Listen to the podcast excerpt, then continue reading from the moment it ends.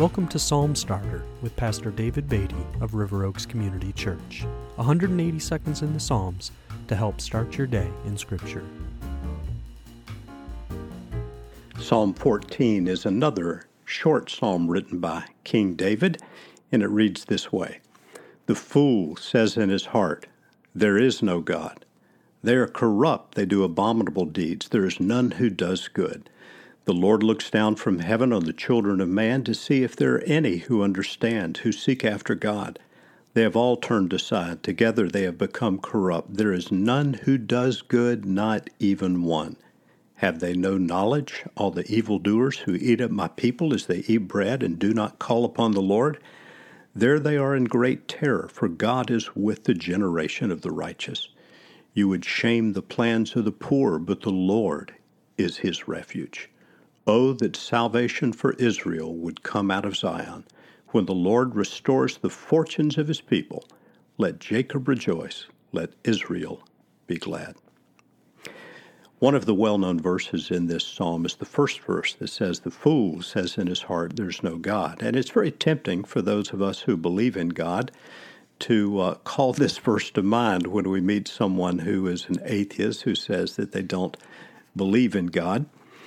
But there's another familiar verse in this psalm that we must pay close attention to, and that is verse 3, which says, There is none who does good, not even one.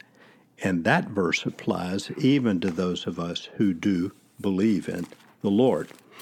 If that verse sounds familiar, it's probably because it is quoted in the New Testament by the Apostle Paul in the book of Romans, chapter 3, and verse 10 where he writes, As it is written, quote, None is righteous, no, not one. No one understands, no one seeks for God.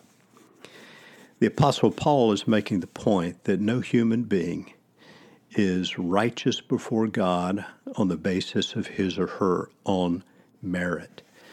However, he continues later in Romans chapter 3 saying, For all have sinned and fall short of the glory of God, by writing, and are justified by his grace as a gift through the redemption that is in Christ Jesus. The point made here by the Apostle Paul is that although we have all sinned and all fall short of the glory of God, God has provided a remedy for our sin in Jesus Christ, his only Son who suffered on the cross to bear the judgment and the penalty of our sins, so that through our faith in him we might stand righteous before a holy God. Have you put your trust in Jesus Christ alone for your salvation?